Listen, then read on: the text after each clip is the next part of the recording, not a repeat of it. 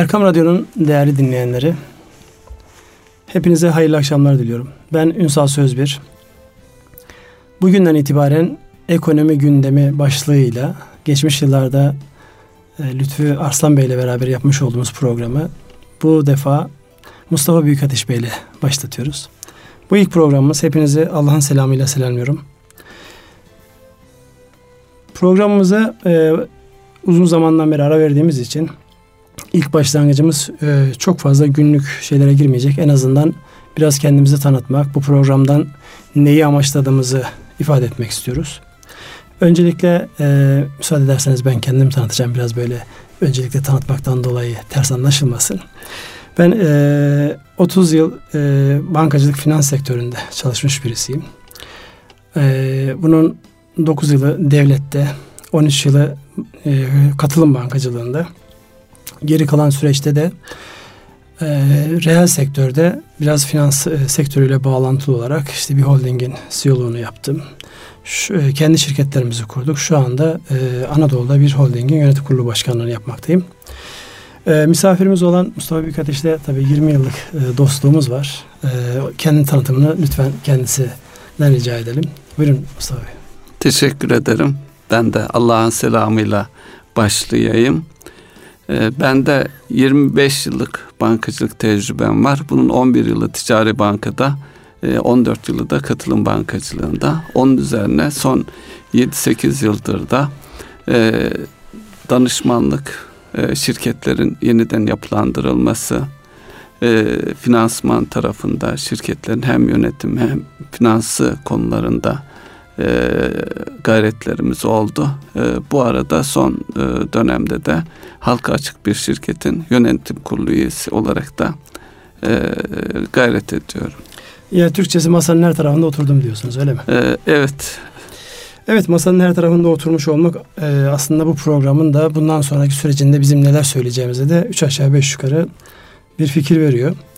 Bu programdan bizim amacımız, dediğim gibi az önce, ilk program olması ve uzun zamandan beri ara vermiş olmamız sebebiyle hemen direkt böyle rakamlara, piyasaya girmeksizin genel anlamda genel bir çerçeve çizmemiz lazım.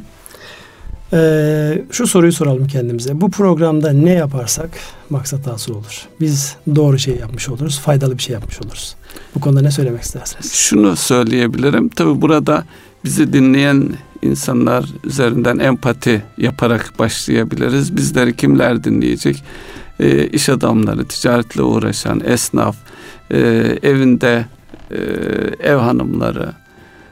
Dolayısıyla geniş bir kitlenin dinleyeceğini düşünüyoruz. Dolayısıyla verdiğimiz, gündeme getirdiğimiz konularında bu insanlara dokunmasını, bu insanların işine yarayacak bir takım bilgiler içermesini önemsiyoruz.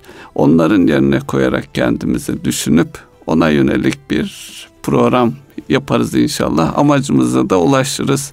Allah yardım eder diye düşünüyorum. İnşallah. Bir reyting kaygımız var mı? Hayır. Bir reyting kaygımız yok. Tek kaygımız inşallah insanların günlük hayatlarında, işte ister evindeki insanlar olsun, ister iş dünyasındaki insanlar olsun, onlara faydalı olacak bilgileri, faydalı olacak görüş aktarımlarını aktarmak ve daha fazlasıyla soru sordurabilmek. Malumunuz, eğer doğru sorular sorulabiliyorsa muhakkak onun cevabı doğru gelecektir. İster bu özel hayatımızda olsun, iş hayatımızda olsun, ister sosyal hayatımızda olsun, İsterse dünya ve ahiret hayatımızda olsun. Eğer sorular doğruysa, kendimize doğru soruları soruyorsak, cevabının da muhakkak doğru olacağı noktasında bir kuvvetli inancımız var. Yani bugün de bugünden itibaren başlayarak da bundan sonra hem kendimize doğru sorular sorma hem de kapasitemizin yettiği, bilgi dağarcığımızın yettiği ölçüde bu sorulara cevap bulmaya çalışacağız. Burada ben genel çerçeveyi çizerken şöyle bir şey söylemek istiyorum. Amacımız günlük piyasa hareketlerini ya da onlara arkasındaki argümanları günübirlik değerlendirmek değil. Çünkü bu program öz itibariyle bir yatırımcıya tavsiye programı değil. Genel anlamda ekonominin anlaşılması, ekonominin algılanması noktasında gayret sarf edeceğimiz bir program. Dolayısıyla burada tabii ki piyasalardan bahsedeceğiz. Tabii ki onları etkileyen unsurlardan bahsedeceğiz ama onların arkasında yatan, günlük hayatımızda hepimize yansıması olan şeyleri görmek noktasında daha fazla özellikle arka planı anlama noktasında sorularımız ve cevaplarımız olacak. Geçtiğimiz zaman içerisinde tabii çok olay oldu ama haftanın başından itibaren şöyle bir baktığımızda, olayları değerlendirdiğimizde ekonomi açısından en önemli böyle konuşulması gereken neler var diye baktığımızda benim aklıma bir Bakü-Tiflis-Kars demiryolu, demir ipek yolu geliyor. Tabii bir taraftan da Kars'ta olmam sebebiyle benim için ekstra bir anlamı var. Sizce nasıl bir katkısı olacak bunun ekonomiye, ülkeye ve tarihteki bir İpek yolunun tekrar canlandırması? Yani bizi nereye götürecek bu süreç? Tabii tarihteki İpek yolu yeniden ayağa kalkıyor diye düşünebiliriz. Çünkü uzak doğudan, Çin'den kalkan bir tren İstanbul'daki Pendik Halkalı hattının da inşallah 2018'de tamamlanacakmış. Onunla birlikte düşündüğümüz zaman Londra'ya kadar ulaşabilecek. Bu çok heyecan verici bir proje. Hayata geçti, yıllar aldı. Bugün hayata geçti. Tabii bunun bölge ülkelerinde, her bölge ülkesine mutlaka pozitif katkısı olacak. Ve zincirinde en güçlü halkası Türkiye. İki kıtanın birleştiği bir yerde yer alıyor olması nedeniyle ekonomimize hem taşıma yönüyle hem de yapacağımız diğer ekonomilerle entegrasyon ve orada ortaya çıkacak fırsatlar yeni bir sayfa açacaktır diye düşünüyorum Türkiye'mize. İnşallah. Önümüzdeki dönemde tabii yaşadığımız çağ belirsizlikler çağı. Oynaklığın en yüksek seviyede olduğu, en had safhada olduğu bir dönem. Yeni açılımlar, yeni piyasalar, yeni ulaşılacak insanlar tabii ufku da değiştiriyor, her şeyi değiştiriyor. Bugünlerde bir sanayici ve iş adamları söylemekte sakınca görmüyorum. MÜSİAD'ın bir şeyi var. Büyümeyi ancak imalat, yatırım ve ihracatla gerçekleştirebiliriz diye ki ben bu görüşe canı gönülden katılıyorum. Tabii bir taraftan da insanların hareket etmesi, yani sosyal ve kültürel anlamda turizm hareketlerinde bunun bir köşesine ilave edersek buna seyahat, imalat, yatırım ve ihracat diye bir başlık koyabiliriz. Burada baktığımızda özellikle ekonominin büyümesi için imalat niye önemli? İmalat noktasında neleri önceliklememiz icap eder? Neleri önceliklersek biz, hep bir de dile pelesenk olmuş bir ifade daha var. Sadece salt bir imalat değil, katma değerli imalat diye. Ne yaparsak katma değer oluşur diye bir başlık açayım. Sonra yatırım ve ihracat kısmına da devam ederiz. Çünkü bu Bakü-Tiflis-Kars tren yolu hattı. Buradan baktığımızda imalat var mı? Evet, bir imalat var. Yatırım var mı? Evet, yatırım var. İhracat yapmak için de önemli bir kalem olacak ama sadece tabii ihracat değil.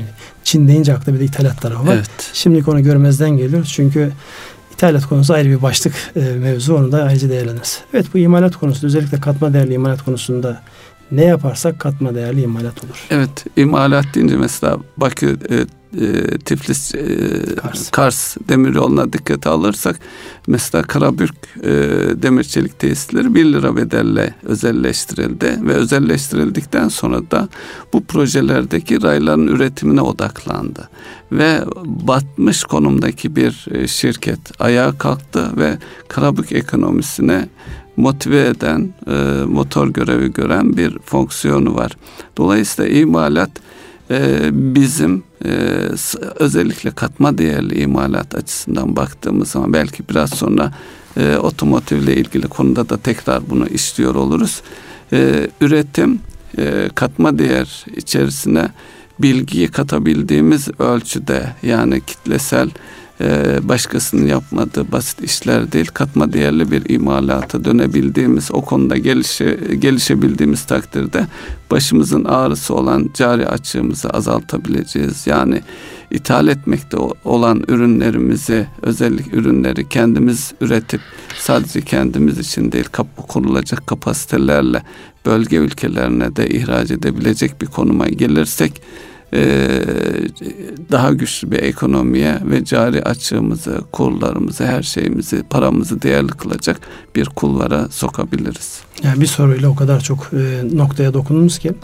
Neyse, ben onu tekrar imalat tarafında tutayım. Yani buradaki özellikle demir yollarının yapılması son yıllarda Türkiye'de bu anlamda gerçekten güzel şeyler oluyor. Yani bu hızlı tren yatırımı tabii şu an henüz daha planlanan şeyde değil, kıvamda değil. Özellikle büyük şehirlerine birbirine bağlanması noktasında daha gidilecek yol var.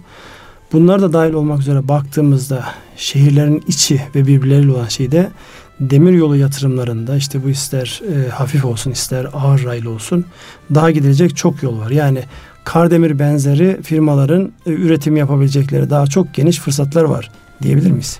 Elbette, yine demiryolu dediğiniz için mesela tramvay üretimi, hızlı tren setlerinin imalatı gibi konularda var. Tramvay imalatı Bursa'da başladı. O da stratejik bir karar. Bakıldığı zaman önümüzdeki dönemde 50 milyar dolar seviyesinde Türkiye'nin tren setlerine ihtiyacı olduğu öngörülüyor. Dolayısıyla bunun ciddi bir bölümünü kendimiz imal edebiliriz. Artık bu teknolojik bilgi seviyesine ulaşmış durumdayız. Yani burada 50 milyar dolarlık bir rakamın ithal edilmeyip içeride üretilmesinin, evet, ekonomiyi bir o kadar büyüteceğini mi söylüyoruz? Evet. Yani İthalat, yatırıma dönmeyen ithalat bizde üretilebilecekken dışarıdan alınan ithalatın bir ekonomist arkadaşımızın ifadesidir bu. İthalat eğer yatırıma dönmüyorsa, üretebileceğiniz bir şey üzerindeyse aslında ekonomiyi küçültüyor. Yani o kadar küçülmekten kurtaracak bir rakam 50 milyar dolarlık. Gerçi bu yıllara sari bir hadise. Evet. Tek bir kalemde olacak bir şey değil. 50 milyar dolarlık ekonominin büyümesine katkı sağlayacak bir potansiyel orada bizi bekliyor. Bekliyor. Tabii bu sadece tek başına ray ve onun yani demiryolu sistemi değil, onların yan sanayi ile alakalı da dünyanın dört bir tarafına alternatif şeyler satabilme imkanını da getirecektir. Elbette. Diye düşünüyorum. Peki abi, bu yatırım konusunda, yani bu tip yatırımlar, yani çok iddialı yatırımlar, büyük yatırımlar bunlar. Yani uzun yıllar devlet yönetmiş insanların hayal kurduğu ama bir türlü realize etmediği yatırımlar. İşte siz Marmara Denizi'nin altından iki kıtayı birbirine bağlıyorsunuz. Önce raylı bağlıyorsunuz. O yetmiyor. Tekerlekli bağlıyorsunuz. Şimdi bir de yayaya bağlanır herhalde. Dolayısıyla bu gibi şeyler. Şimdi Çin'i Londra'ya bağlıyorsunuz. Bu tip yatırımları düşündüğümüzde Türkiye yatırım yapma noktasında, yani bundan sonraki süreçte karşısında ne var? Yani fırsatlar noktasında neler bizi bekliyor? Fırsatlar noktasında tabii bu ulaşım birçok şeyin anahtarı. Yani altyapınız varsa burada 3. havalanı da değerlendirmek lazım. Yani Türkiye hem karayolu İstanbul Boğazı'nı da hem denizden hem karadan bağladığımızda düşünürsek hava yoluyla, yani birbiriyle entegre bir ulaşım yapısı ekonominin, lojistiğin üzerinizden geçmesini sağlıyor. Bu ciddi maliyet tasarrufları da sağlıyor. Aynı şekilde enerji tarafında da, onu da dahil edersek işin içerisine, enerji koridoru olduğumuz zaman şu anda kısmen bunların adımları atıldı, mesafede kat edildi. Bunları bir bütünlük içerisinde tamamladığımız zaman ekonomi çok daha kendini motive edip kendi kendini geliştiren, kendi kendini finanse eden bir ölçüye, bir büyüklüğe erişecektir. Burada söylerken bir ifade kullandınız. Özellikle bir tane yatırımın çevresinde başka yatırımları da tetikleyeceği, yani ana yatırımın yan sanayi, başka kolları geliştirme noktasında, yani ulaştırma mesela bunlardan önemli kalemlerden, evet, bir tanesi. Bir yere ulaşıyor olmak, yani gerçekten önemli bir hadise. Yani burada uzun yıllar İngilizlerin bu üzerinde güneş batmayan imparatorluk dedikleri şeydeki en büyük avantajları, o zaman tabii denizcilik çok yaygın oldukları için, denizcilikte kuvvetli oldukları için ulaşabildikleri yerleri şey yapıyorlar. Son dönemde, yani son dönem derken ondan sonraki havacılığın yaygınlaştığı dönemde sizin hava yolları şirketlerinizin insanlarınızı götürebildikleri yer açısından baktığınızda, ki şu an Türkiye bu anlamda yani şükürler olsun çok ciddi bir rekabet avantajı yakalamış vaziyette. Yani hem yani kısmi kamu kaynaklı, kısmi özel sektör olan Türk Hava Yolları başta olmak üzere diğer havacılık şirketleriyle ulaşım noktasında ciddi bir avantaj elde etmiş vaziyette. Bu da dünyaya açılmamızı sağlıyor. Demir yolları ayrı bir açılmayı sağlıyor. Dolayısıyla buradaki kültürel etkileşimler, yeni fırsatların gelmesi, dünyanın muhtelif yerlerine özellikle işte Çin'den Türkiye'ye gelen yol üzerindeki bizim kültürel bağlarımızın olduğu yerleri de düşündüğümüzde daha kolay ulaşmak, oradaki üretilen değerleri başka piyasalara sevk etme noktasında da Türkiye'yi önemli bir geçiş noktası haline getiriyor. Enerjide zaten stratejik önemimiz belliydi. Havacılıkla, demir yoluyla bu bir daha pekişti sanki. Evet. Tabii bu demir yolu derken şunu da çok iyi bir noktaya değindiniz. Eğer altyapınız varsa sadece Türk Hava Yolları değil, özel sektörde de başka şirketler dünyada ciddi oyuncu haline gelebiliyor. Bunu Türkiye'de gördük. Aynı şekilde demiryollarımızın gelişmesine bağlı olarak demiryolu üzerinde de stratejik olarak devlet sadece demiryollarını yapmak, onun üzerinde işletilecek hızlı tren, yük trenleri, onları da özel fırsatlara açma şeyi var. O yönde de zaten lojistik tarafında kurulmuş, lisans almış şirketler de var. Yabancı şirketleri de dikkate aldığımızda bu demiryolu sistemi de çok ciddi yeni şirketlerin, devasa şirketlerin Türkiye'mizde ortaya çıkmasını sağlayacak inşallah. İnşallah. Lojistik sektörüyle alakalı yani hepimizin genel kabul ettiği bir şey var. Evet, dünyada üretim tarzları değişiyor, tüketim tarzları değişiyor. Ama insanlar ürettikleri ve tükettikleri ölçüde bu mallar bir yerden bir yere hareket edecekler. Bir yerlerde depolanacaklar. Hani zaman zaman yayınlanır işte dünyanın geleceğinde var olacak sektörler hangileridir diye. Lojistik bu anlamda yani her geçen gün lojistiğinde tabii kendi içerisinde bir sürü alt açılımları, alt kırılımları oluyor. Lojistik sektörü herhalde yani insanlık var olduğu sürece bir yerden bir yere taşıma, ister uzaya, Mars'a gidin, evet, isterse... Kargo. Yani kargo taşımacılığı yapın, isterse denizde yapın, ne yaparsanız yapın. Taşıma ve lojistik, depolama ve bununla bağlantı olacak olan alanlar da asla göz ardı edilmemesi gereken, gelişecek olan alanlardan bir tanesi olarak karşımıza duruyor. O bahsettiğimiz üç ayaktan son ayağa geldik. İhracat ayağına. İhracat noktasında Türkiye şu an yani gidebilecek yolları ne kadar tüketmiş vaziyette size? Tabii bölge ekonomileri de ihracat doğrudan etkiliyor. Biraz Konya özelinden de buraya bir şey yapabilirsiniz. Çünkü Konya'nın gerçekten bu anlamda enteresan bir duruşu var. Makine sektörü başta olmak üzere çok enteresan ihracat kalemleri var. Evet. Bir Konyalı olarak yıllardan beri, çocukluğumdan beri Konya'da küçük sanayilerle başladı. Daha önceden çocukluğumda hatırlıyorum. Eski Kara civarında işte torna atölyeleri, kendince küçük atölyeler vardı. Önce küçük sanayi siteleri oluştu. Orada bir çekim merkezi oluştu. Sadece Konya değil, İç Anadolu'ya hitap etmeye başladılar. Organize sanayi bölgeleri oluştu. Buradaki öğrenilen know-how'larla kendilerini geliştirerek Türkiye'de ciddi üretim yapan makine sanayinde, otoyan sanayinde ciddi firmalar var. Artık Konya Avrupa'ya belirli dünya markalarına üretim yapan motor, özellikle motor parçaları şeyinde Bursa biraz üst yapı şeklinde organize olmuş durumda. Ancak Konya'daki firmalar doğrudan motorun komponentlerini, parçalarını üretecek bir konuma geldi ve çok ciddi firmalar var. Ciddi ihracat imkanları da var. Dolayısıyla milli olmayı siz Konyalı olmak gibi herhalde değerlendirdiniz. Evet. Konya'dan bahsedince böyle sese bir kuvvet geldi. Sadece Konya'da teşekkür ederim. Konya'da hayıflandığımız tek şey yeterince marka oluşmamış, üretiliyor, ediliyor. İnşallah o aşamaya da gelecektir. Haklısınız.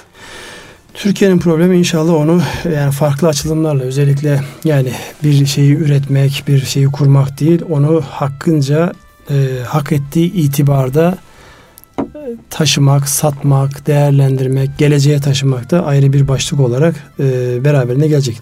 Yani biz şu an üretme tarafında fena değiliz. Ama ve lakin daha gidilecek çok yol var. Bu da bizim önümüzde bir vizyon olarak geleceğimizin 10 yılının, 20 yılının, 50 yılının işte 2071'lerin konuşulduğu bir ortamda inşallah onlara yönelik çalışmalar da olacak. İnşallah. Burada ben biraz birinci bölümün sonuna doğru geliyoruz. Süre olarak baktığımda kısaca şeyden bahsedeyim. Yani Konya özelinden gelmişse orada bir gıda sektörüyle alakalı çok ciddi bir şey var. Yani ben baktığımda bisküvit, şekerleme olsun, işte makarna olsun, un, zaten un konusunda Konya Ovası ve Konya firmaları şey. Burada ihracat noktasında büyüyor mu ekonomideki hacimler, yoksa yani oradaki durum nedir? Konya özelinde bakıldığında evet büyüyor. Konya'da da ciddi hayvancılığa dayalı olarak süt, yumurta, diğer gıda sektöründe de yine büyük ölçekli bir oyuncu Konya'da üretim tesisi kurdu ve büyütme niyetinde de.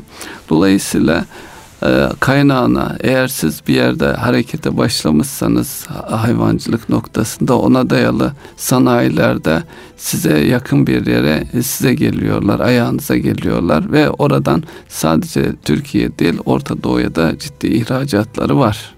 Evet. Değerli Erkam Radyo dinleyicileri, birinci bölümümüzün sonuna geldik. İkinci bölümde inşallah baba yiğitleri konuşacağız. Erkam Radyo'nun değerli dinleyenleri, ben Ünsal Sözbir ve program arkadaşım, yoldaşım Mustafa Büyükateş ile beraber programımızın, ekonomi gündemi programımızın ikinci bölümüne geçmiş bulunuyoruz. Birinci bölümde genel hatlarıyla uzun zamandan beri ara vermiş olduğumuz bu programın nasıl olacağından bahsettik. Ve geçtiğimiz haftanın en güzel, en önemli konularından bir tanesi olan Bakü-Tiflis-Kars demiryolu hattının açılışının ve buna bağlı olarak üretimin, yatırımın, ihracatın ne anlama geldiğini, ekonomileri nasıl etkilediğini, bizlerin buna nasıl bakmamız gerektiği noktasında bir fikir teatisinde bulunduk. Evet, şimdi bu baba yiğitler konusu önemli. Cumhurbaşkanımızın uzun zamandan beri yok mu bir baba yiğit dedi. Sonunda baba yiğitler çıktı ortaya. 5 firmanın konsorsiyumuyla beraber Türkiye'de bir yerli otomobil mevzuunda bir adım atıldı. Dün imza törenleri vardı. Dolayısıyla bunu baktığımızda bu firmalar noktasında şöyle alfabetik sırayla, Cumhurbaşkanımız öyle yaptığı için ben de sıralayayım. Anadolu Grubu, BMC, Kıraça Holding, Türksel ve Vestel'den oluşan beşli bir konsorsiyum oluştu. Biz elektrikli otomobil ya da yerli otomobil konusunda nedir, yani bunun nasıl anlamamız gerektiği noktasında biraz fikir beyan etmenizi rica etsem. Kendimce bir kere bir otomobil markası toplumsal olarak ciddi biçimde özgüvenimize katkıda bulunacak. Yani bir otomobili çünkü az önce Konya ölçeğinde sanayiden bahsettik. Otomotive dayalı firmalardan bahsettik. Yan sanayinden. Hı hı. Artık bu yan sanayi değil, doğrudan markalara üretim yapan sanayi diye bakmak lazım. Yan sanayi deyince sanki üretilmiş bir şeyin eş değerdeki bir şey üretilmiş gibi algılanıyor. Bir kere özgüven tarafı var. Bir markamız olacak, yani otomotivde bir markamız olacak. Bu çok önemli bir konu. Tabii bir de katma değerli üretim. Şu anda siz ne üreterseniz üretin, bir markanız yoksa bir başkasına üretiyorsunuz. Yani kar artık markalarda oluşuyor. Sizin bir parça üretiyorsanız onu çok ince detaylı hassas maliyetlerle, üzerine çok mütevazi karlarla üretip satabiliyorsunuz. Ama markanız olduğu zaman, ki otomotiv markası kendine özgü dizaynı, algısı olacak bir otomobilimizin inşallah yaratacağı katma değer daha büyük olacaktır diye düşünüyorum. Burada üretmek bir marifettir diyorsunuz, öyle mi? Üretiyoruz şu anda zaten. Üretmek bir marifet. Peki eskilerin bir sözü var. Marifet iltifata tabidir. Evet. Müşterisiz meta zayidir derler. Çok doğru. Burada peki müşteri kim? Kime satacağız biz bu otomobilleri? Müşteri hem sadece Türk toplumuna için üretiyorsak bunun bir anlamı yok.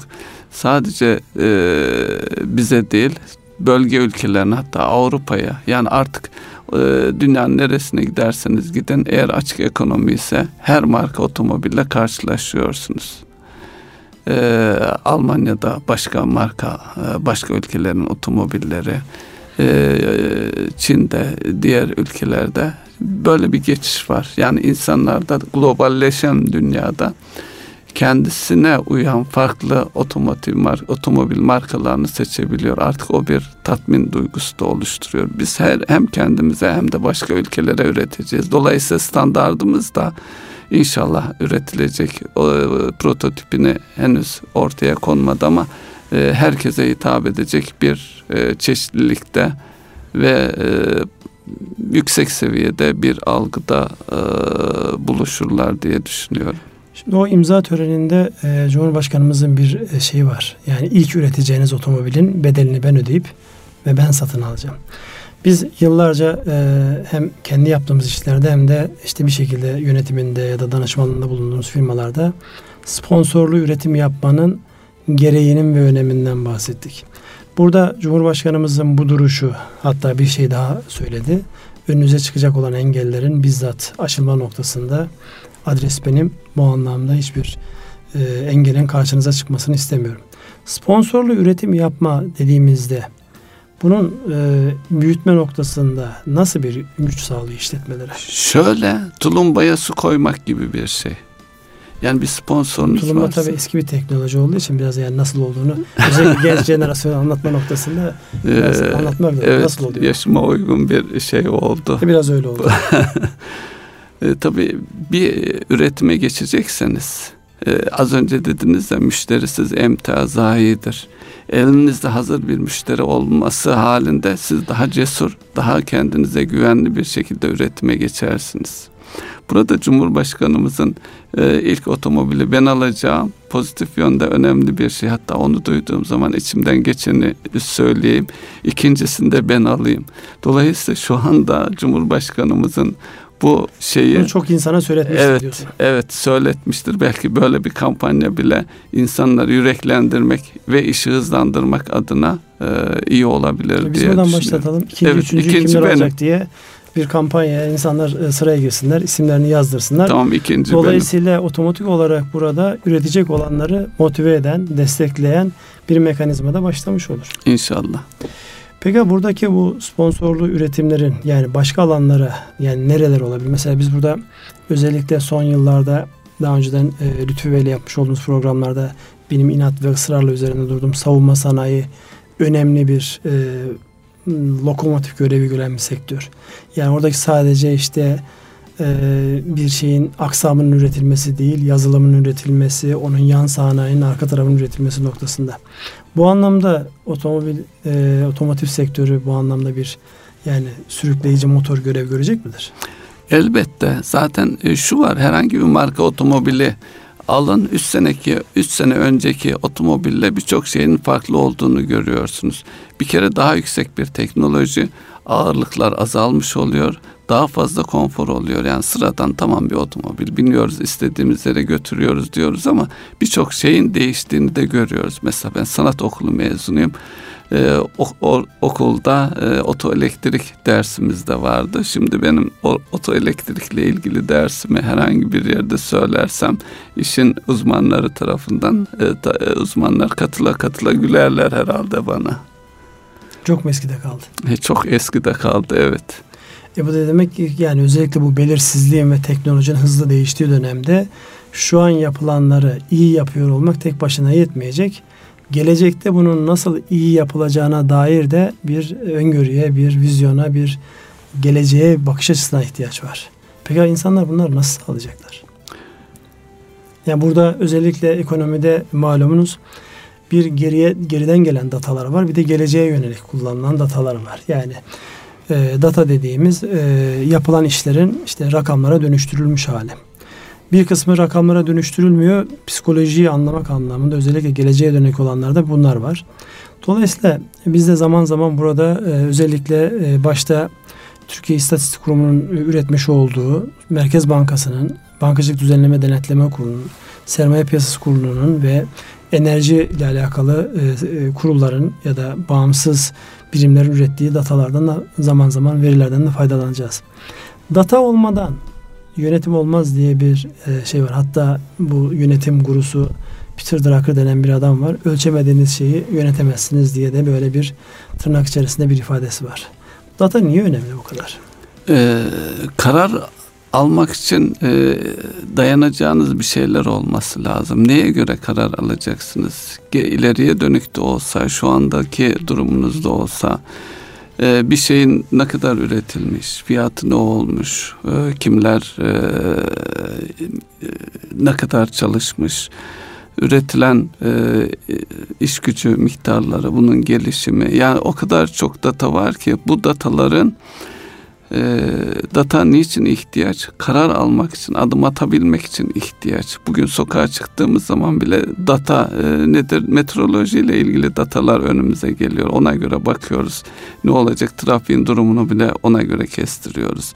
Bir şey üreteceğiz. Hatta çok enteresan Big Data diye de bir olgu var. Oraya da girelim mi veya bir başka programda mı? Girebiliriz. Biraz bahsedebiliriz. Çünkü şu an özellikle yani tabii bizim bireylere de dokunmamız gerekiyor. Yani evde ya da işte okulda, iş yerindeki insanlar için veriler niye önemli? Yani geçmişte işte yapmış olduğu harcamaların ağırlıklı olarak nereye olduğu, işte günlük ihtiyacını nereden karşıladı, bu dataları da takip etmek gerekir mi? Den hareketle bu insanların yapmış olduğu her hareketi kaydeden, bir yerlere bilgi olarak atan, işte dünyanın da gelecekte üzerindeki en fazla söz söyleyecek olan bu Big Data ya da büyük veri diyebileceğimiz şey konusunda biraz bahsetmekte, en azından bir girizgah olarak. Çünkü bu ilk programımız olması sebebiyle hepsini bir kere de konuşmamız zaten mümkün. Bir girizgah yapmış olalım. Nedir bu Big Data hadisesi, nedir? Big Data aklıma şey geldi. Demir lokomotiflerin de Big Data nasıl kullanılıyor diye günümüz büyük veri diyelim de daha rahat. Büyük veri diye bakalım. Bir lokomotifin 30 yıl ekonomik ömrü öngörülüyor ve bu lokomotifin hareket esnasında bir yerden bir yere giderken arızalanması çok büyük maliyetlere neden oluyor. Yapılan şu, lokomotifin kritik her tarafına sensörler konuyor. Sürekli bilgiler aktarılıyor ve bu bilgiler devasa bir bilgi. O bilgiler değerlendirilerek parçaların sıcaklıkları, yaydıkları sesin desibeli miktarı, bunlarla önceden hangi parçasında veya neresinde sorun çıkacağı tespit ediliyor ve ona göre tedbir alınıyor. Dolayısıyla mükemmele yakın, mükemmel diyebileceğimiz bir sonuç elde ediliyor. Mesela uçaklarla ilgili bir uçağın bir seyahatinde 1 terabayt seviyesinde bilgi üretildiği söyleniyor. Eskiden bu bilgiler üretilmiyor muydu?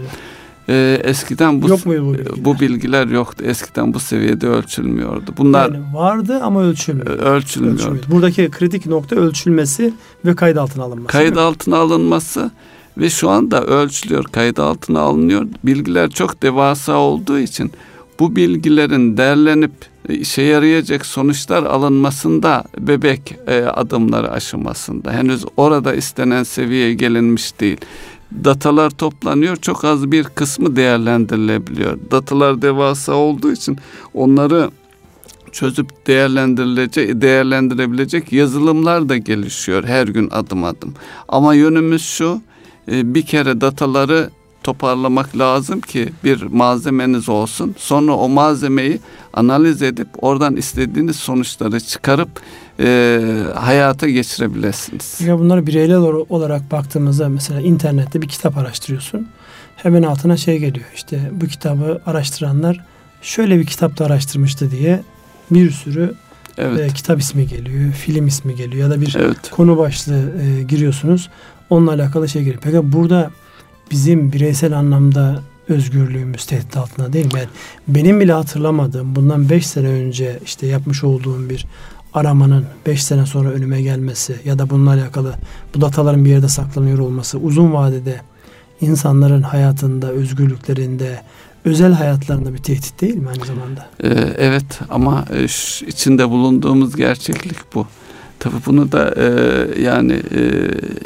her dakikamızın, her anımızın yaratıcı tarafından kayıt altına alındığını düşünürsek şimdi... Bu sadece bir taklit diyorsunuz.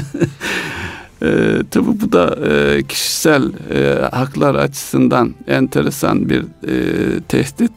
Sizin örneğinize benzer bir örnek, bir seyahat için bir uçak firması, uçak şirketinden gideceğim yerle ilgili bir sorgulama yaptım. Rakip firmanın sitesine girdim. Oraya nereden nereye gideceğim bilgisi otomatik olarak geldi ve hayret ettim yani. Bundan sonraki süreçte demek ki aklımızdan geçenler de zaten şimdi bugünlerde başlamış. Zihin okuma ve bu zihin okumanın böyle manyetik ortamda bir şekilde, yani artık onu nasıl yapıyorlarsa arka tarafının bir şekilde, yani zihninizden şunları da geçirmiştiniz diye herhalde bir yerlere kayıt düşecekler. Öyle görünüyor. Sağlık açısına da değinmek lazım. İnsanın üzerinde taşıdığı bir şeyle kalp atışını, tansiyonunu, şunu bunu, o da, kişisel datayı biriktirip doktora gönderip doktorun da önceden herhangi bir sıkıntıya giriyor mu, girmiyor mu, nasıl gidiyor? Bu boyutta da kullanmaya başlandığı alanlarda var. Daha zaten da gelişecektir herhalde. Şu anki bakınca, cebimizdeki telefonlara bakınca, bunlar en akıllılar mıdır bilmiyorum ama bugün şu kadar adım attın. Evet. Hangi istikamete gidiyorsun? Eve gideceksen en kısa yol bu falan gibi böyle enteresan önermeler de gelmeye başladı. Tabii bunu kullanırken insan çok fazla böyle rahatsız olmuyor. Tam tersine, yani benim normalde takip etmediğim bir şey buradan takip ediliyor. Ne güzel diyoruz da tabii arka tarafında da bu dataların nerede kullanılacağı, nasıl kullanılacağı noktasında da bir var. Kötü niyetli kullanılma tehdidi var. Uzun vadede baktığımızda bunlar insanların karşısına çıkacak. Belki bir taraftan işimizi kolaylaştırırken öbür taraftan da paranoyalarımızı, endişelerimizi, kaygılarımızı artıracak şeyler olacak. Burada ekonominin anlaşılması noktasında dediğim gibi önemli kullandığımız datalar var. Bunlardan bir tanesi nedir? Büyüme en temelde. Büyüme. Ekonomi ne tarafa doğru gelişiyor, değişiyor. Bugün rakamlara girmeyeceğiz. Sadece bu dataları nasıl değerlendireceğimiz noktasında. Bir başkası enflasyon, işsizlik. Dış ticaretle alakalı verilerin yayınlanması. Orada uluslararası ticarette ve toplamda cari açık mı veriyoruz, cari fazla mı veriyoruz? Burada dikkatimi çeken önemli şey şu. Dediğim gibi bugün ilk program olması sebebiyle piyasalara girmeyeceğiz ama mesela Amerika'daki Merkez Bankası Başkanı'nın kim olacağı bizim için niye önemli? Biz niye bundan bu kadar heyecanlanıyoruz? Hangi ekonomi kanalını ya da ekonomi sayfalarını, gazetelerin ekonomi sayfalarını açtığımızda Amerikan başkanını, başkanı şunu seçecek ya da bunu seçmeyecek şekilde. Bu niye önemli? Şöyle ki dünya ticareti dolar üzerinden dönüyor. Dolayısıyla doları etkileyecek hareket ki Amerikan Merkez Bankası doları yöneten otorite. Onların orada yapılacak her hareket tüm dünya ülkelerini etkiliyor. Şu an içinde bulunduğumuz gerçeklik itibariyle. Dolayısıyla patron kimse ona bakmak lazım. Şu anda da zaten Powell aday olarak gösterildi. Tanıyor musun kendisi? Hayır, tanımıyorum ama artık herkese öğretiyorlar yani öğrenmek zorunda kalıyoruz. Yani buradaki ticaretin döndüğü para biriminin patronunun kim olduğu, onun sert politikalar mı, daha yumuşak politikalar mı izleyip izlemeyeceği, dolayısıyla bütün dünyayı otomatik olarak etkileyen bir hadise. Yani göz ardı edilebilecek bir data değil. Bu da farklı bir data ölçeği. Peki değerlendirdiğimizde önümüzdeki dönemde mesela büyüme ile alakalı Türkiye'nin ilk dönemi fevkalade güzel gitti. Sene sonunda da inşallah 7'leri yakalayacağız. Bunun sürdürülebilirliği noktasında dataların doğru anlaşılması, yani ben bir küçük imalatçı olayım İstanbul'da, Anadolu'nun herhangi bir yerinde, bu tip dataları izlemenin bana nasıl bir faydası olacak? Yani neleri izlemeliyim ki ben kendimle alakalı ekonomi büyürken benim de büyüyeceğim. Çünkü bunun bir ayağı yapılan imalat, öbür tarafta ben bu imalatı yapabilmem için işletme sermayesine ihtiyacım var. Bankacılık sistemi bana karşı nasıl bir tavır sergiliyor? Kimden kaynak bulacağım? Kaynaklar doğru kanaldan gelecek mi? Doğru zamanda gelecek mi? Bu tip dataları sokaktaki insan nasıl izleyecek? Nasıl izlenmeli? Burada tabii aktörler, ticaretle, sanayiyle uğraşan işletmeler diyelim, kendi gerçeklerine göre izlemesi gerektiği şeylere bakacak. Eğer ihracatı varsa girdiler ürettiği malların girdisinde, ham maddesinde ithalata dayalıysa, dolayısıyla kurlar o firma için çok etkili. Kendisini koruyacak şekilde piyasada oluşacak bilgiler, dataları izlemesi ve ona göre de kendisini koruyacak hareketlerde bulunması lazım. Peki bu son dönemde yani değişik insanlar tarafından gündeme getirilen, devlet yöneticilerimiz tarafından da finansal okur yazar olmak, yani bu çerçevede değerlendireceğimiz bir şey midir? Evet, yani finansal okur yazar olmanın, yani benim işte küçük bir imalatçı olarak bana katkı sağlama noktasında bir faydası olacak mıdır finansal okuryazarlık? Elbette olacak. Yani bu finansal okuryazarlık derken ilk sözümüzün başlangıcındaki hedef kitlemizi sayarken ev kadınlarından iş adamlarına kadar herkes kendince zaten altın fiyatları bir ev kadını için önem arz ediyor. Ne bileyim, dolardaki hareketler, işsizlik, bunları insanlar takip ediyor. Dediğiniz gibi bir gerçekleşmiş datalar var, bir de tahmine dayalı datalar var. Tahmine dayalı, ankete dayalı datalar da kişilere mesaj veriyor. Yani bu hafta başında kimin yaptığını bilmiyorum ama dikkatimi çeken bir data vardı. 5 kişiden ikisi tasarruf ediyor. Tasarruf etme nedeni de endişeye dayalı. Bunlar mesela önem arz eden şeyler. Geleceğe yönelik olanlarda tabii anketler önemli. Özellikle bu beklenti anketleri. Evet.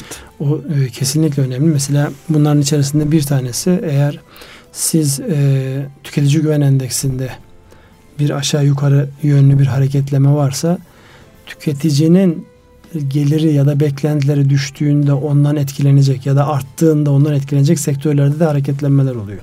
Mesela mobilya ve beyaz eşya bu anlamda en hızlı etkilenen yerlerden bir tanesi. Çünkü insanların yani gelirleri ya da gelirlerinin gelebilme ihtimaliyle alakalı ihtimaller yani zayıfladığı zaman ilk vazgeçtikleri ya da ekonomik anlamda rahatladıklarında ilk genellikle bunu hanımların biraz zoruyla yapıyor beyler o anlamda.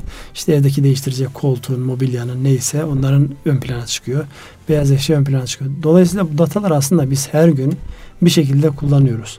Nasıl kullanıyoruz? Psikolojimize bağlı olarak. Yani evde hanım koltuk değişecek dediği zaman ben işimi kaybetme ihtimalim var dediğinde otomatik olarak aslında bu data bir şekilde işlemiş oluyor. Nedir? Benim bir tüketici olarak işimi kaybetme endişemden dolayı güven endeksimde bir gerileme var. Dolayısıyla ben bu harcamayı şimdi yapmamalıyım.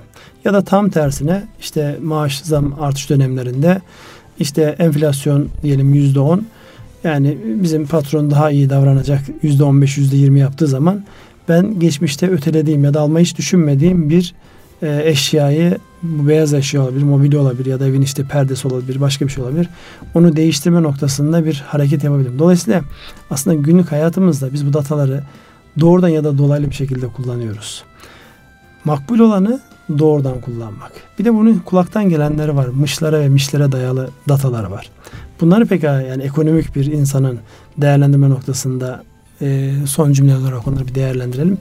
Yani bu dedikoduyla gelen datalara nasıl yaklaşılmalı? Tabii dedikoduyla gelen datalar eğer pozitif yöndeyse satın almalıyız. Olumsuz yöndeyse duymazdan gelmemiz lazım. Çünkü satın alırsak ekonomi ayakta kalır, büyür. Eğer geleceğe yönelik endişeler çok fazla artarsa o bizi aşağı çeker.